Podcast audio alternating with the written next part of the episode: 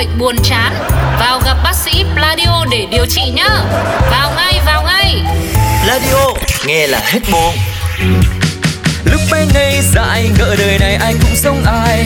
Đến khi ta thật sự đi làm. Làm làm làm làm làm làm Khám phá lâu lâu mỗi người là trăm tính khác nhau. Cả thông đi nghĩ nhiều đau đầu. Thế giới mênh mông nhiều điều ta chưa hiểu xong. Chốn người đông ngay chốn văn phòng Thế giới muôn phương nụ hồng còn trăm sắc hương. Cùng chúng tôi tra cứu tân đường Một đồng một giỏ hiểu rõ nghề nhau. Đơn thứ nhất, đơn xin lấy chồng. Đây là một câu chuyện có thật, một cô nhân viên nọ đã gửi đến sếp của mình và toàn thể đồng nghiệp một tờ đơn.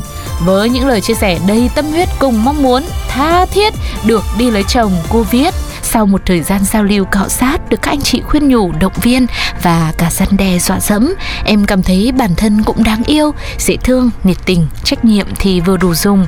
Nhưng là một thanh niên thế hệ mới, nhìn cao ốc nhiều cũng có lúc mỏi cổ, cuối cùng vẫn thấy hiện tại bản thân còn non trẻ và chưa đủ độ chín, trưởng thành để đảm nhiệm những trọng trách to lớn, gây thiệt hại đủ đường cho cơ quan, đặc biệt là trong bối cảnh tạp chí sắp bá chủ thiên hạ đến nơi.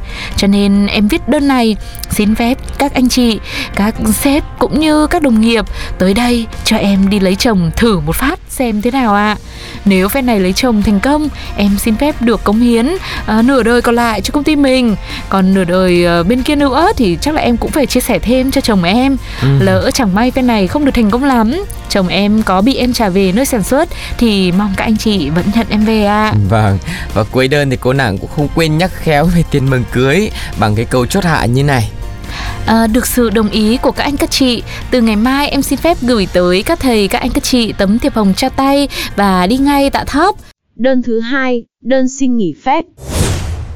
Từ xưa đến nay thì cái việc xin nghỉ phép thì ờ, thường là những lý do mình thường gặp ví dụ như là ốm này, công việc gia đình này, chứ cũng không có ai nghỉ vì những cái lý do đặc biệt như là đi xem bóng đá.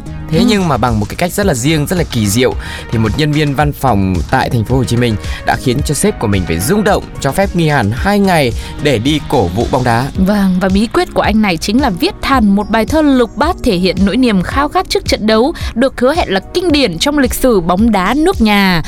Em gửi tới sếp kính yêu, Việt Nam sẽ đá vào chiều thứ ba, không khí nóng rực gần xa, bao người hoan hỉ nhà nhà đón mong. Thưa sếp, em chỉ chờ trông, Việt Nam ta thắng thỏa mong nỗi này. Đơn xin em viết trao tay, mong sao sếp duyệt mắn may cho mình. Công việc thì em vẫn phân minh, hoàn thành tốt đẹp đón vinh quang về.